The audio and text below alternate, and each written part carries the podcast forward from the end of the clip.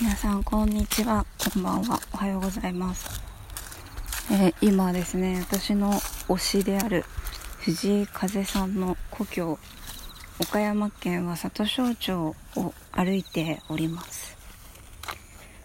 はい。まあ聖地と言われるところはたくさんあるんですがあいにく今日は日曜日でいろいろなところが閉まっているんですね。でまあ聖地巡礼したいっていうよりなんか里庄町の空気を吸いたいっていう 感じ。もう何したいかって言われたら何もないとこでぼーっとしたい。そこで私は何を感じて何を考えるのかの方が大事だなっててか興味あるなって思ってそんなめっちゃ聖地巡礼するぞみたいな気持ちはあんまなくて。まあ、と言いつつですねロナウドゥさんという藤井風さんのモノマネで有名な方が、えー聖地巡礼動画を出していたんでそれはちゃんと その里少女に行く電車の中で見てめっちゃおもろかったです。でまあいざ着いてみたらなんとなく 歩き出したらなんか里庄町の民族歴史博物館みたいなのがあって多分風さんには関係ないだろうなと思いつつですねなんか見たら第1第3日曜日しかやってないと。でたまたまたまたま今日空いてるっていう月2回のたまたまね。あーなんか縁があるのかなと思ってこう入ってみたらこうおじいさんが話しかけてくださって「ようこそ」って「でもしかして風さんのファンじゃないですよね」みたいな。言われて「いやファンなんです」って言って「ああ今日で今いろいろ閉まってるでしょ」とか言われて「そうなんです」って言ったらなんか役場の今日の日直は誰だったかねみたいな感じでこうお姉さんを呼んできてですね。いや私の知らない女の人だったんだけどみたいな話から役場ちょっと行って開けてもらったらみたいな。でなんとそこにいたお姉さんにその役場に車で連れて行っていただきましてで役場に風さんのファンあサインとかこう風さんファンの方の書いたノートとかそういうものがあってですね。なんかその風さんのポスターとか里庄町を愛してるっていう自識室のものだったりとかなんかわかんないけどなんかうるうるしました。生で通われた愛情のこもったものを見るとうるうるしますね。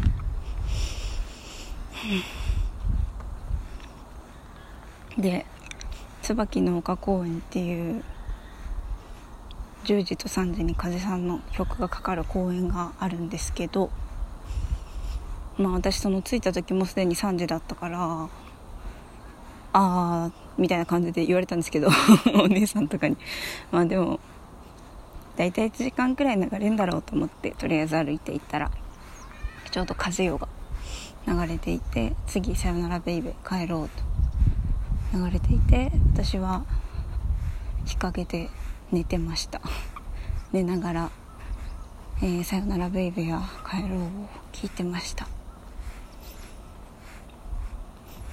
ここかって思いながら この空かこの匂いかここで生まれたのか育ったのかって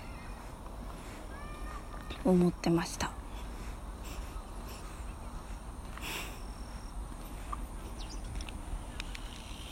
なんかテンション上がるとかではないんですよね。一貫して私の場合は。何だろう。何してんだろうここで。私なんかねキャー風さんのなんちゃらだみたいな感じじゃなくて。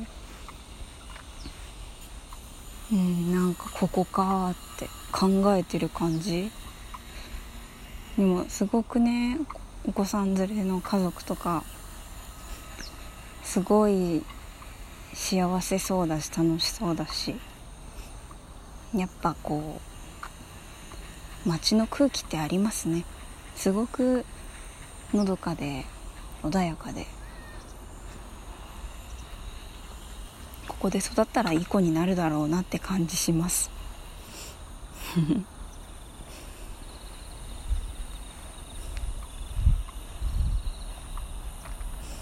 ここが藤井風を育てたんだなって思いながら。なんだろう。なんか焦る。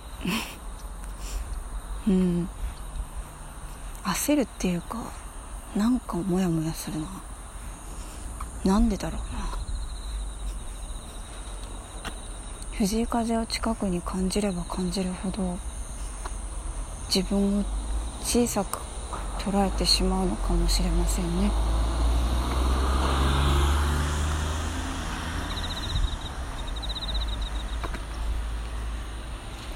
公園で風さんの曲がかかってるわけよ。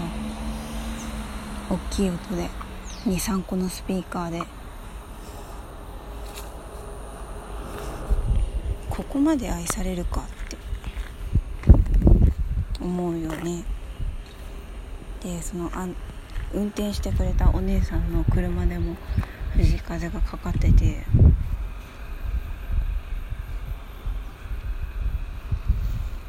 すごいなーって。やっぱり。すごいなーって。思うし。なんだろうね。私私私はって思うかも。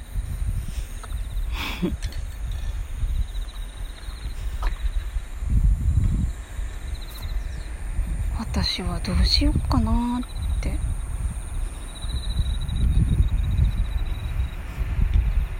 なんかそうなんだ。なんかそう思うんだって感じではあるかな。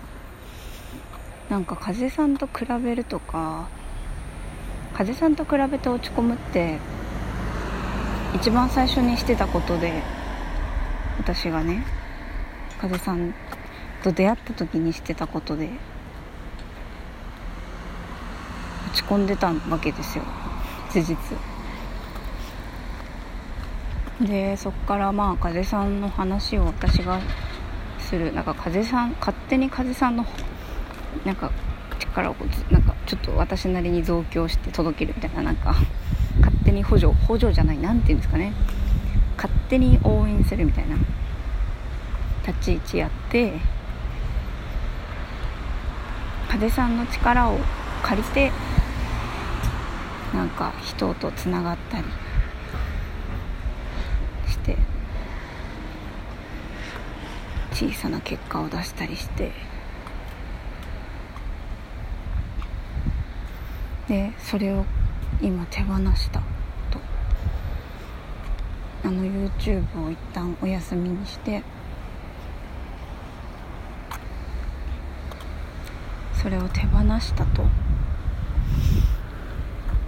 でその今要は私は風さんのサポートする YouTuber のじゃないわけで。私は私で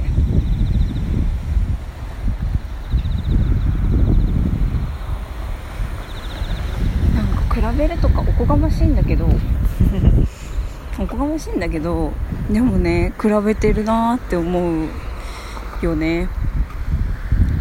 嫉妬？嫉妬してるかな？嫉妬してるかもね。てかすごいなって。尊敬もちろんずっとあるけど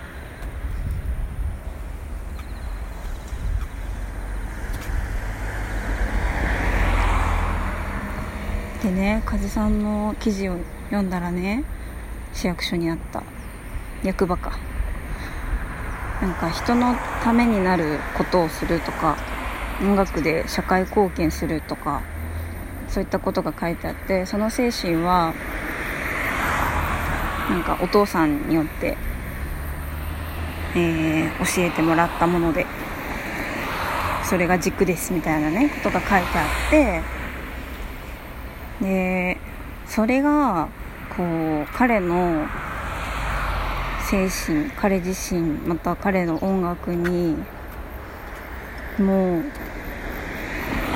何て言うんですかね。その細胞一つ一つに染み込んでる感じがすごいするんだけど素晴らしいことだと思うわけですよそれを。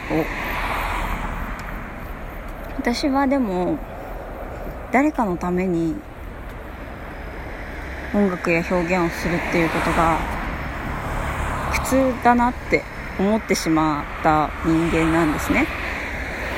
誰かのためとかこの場にふさわしいものとかそういうふうに考えることで苦しくなっちゃうってことがあって一回人のためにやるのをやめて自分のために自分のためだけにやろうってそう決めたんですよ。でなんかそれを別に悪く思わないけどそのこと自体を自分が自分のために今やってみるっていうことを。でもなんかありのままでいてありのままでいるけど人のためになる。なんか人のためにな何かをしたいっていう状態であるっていうその精神状態をとても崇高なものだなと感じますね。私はまだそこにはいけない。いけてない。っ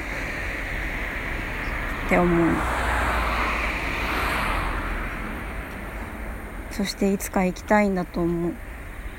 自分のためにやり尽くした後で人のためにありのままだけ自分無理してないし背伸びもしてないけど人のためにやりたいんだっていう状態？になりたいなって思う。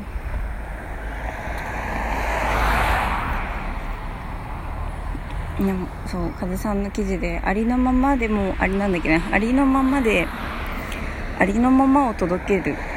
でもありのままを磨くって書いてあったかな。素敵だと思う。本当に。だからまあ要はなんか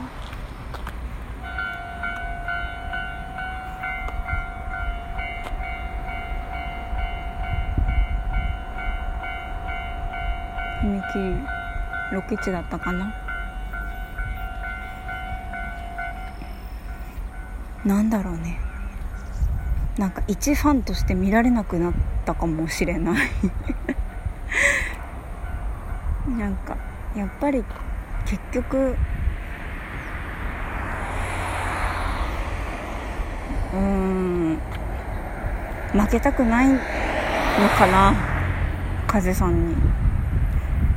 対等になりたいっていうか。私もそうなりたい。って思ってることに気づいた。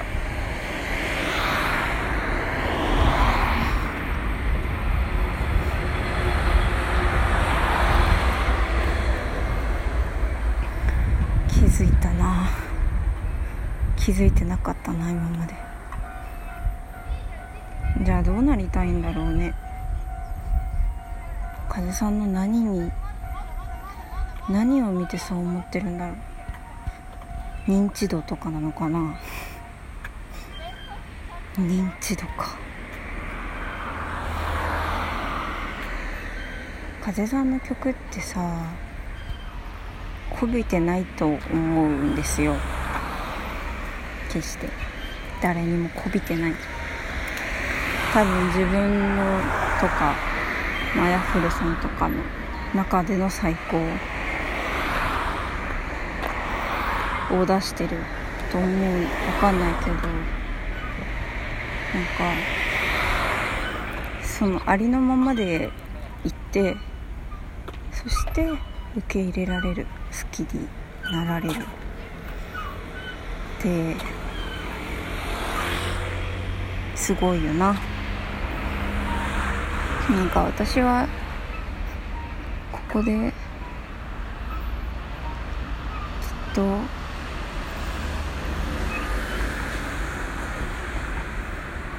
何時までだろうここ。何時までだろう。今ソルベーカリー。っ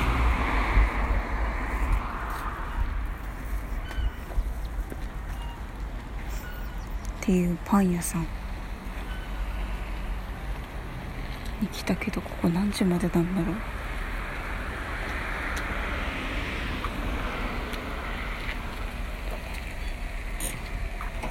書いてね。無理や。図書館に行きます。いやでやっちゃいけないのは、うん、大衆家に書かないことですね。書くことですね。大衆系に書くということをやってはいけません。ダメなんだよな。ダメだ。やっぱ結局やりきらなきゃいけない。今自分が見てる道を。自分のためにやるっていうことを一回試しきらないといけないな。結局は。うん。そう。うん。そんな尻滅裂なお話でした。図書館に着くので終わります。雨なめながらですいませんでした。それじゃあまた。またね。バイバイ。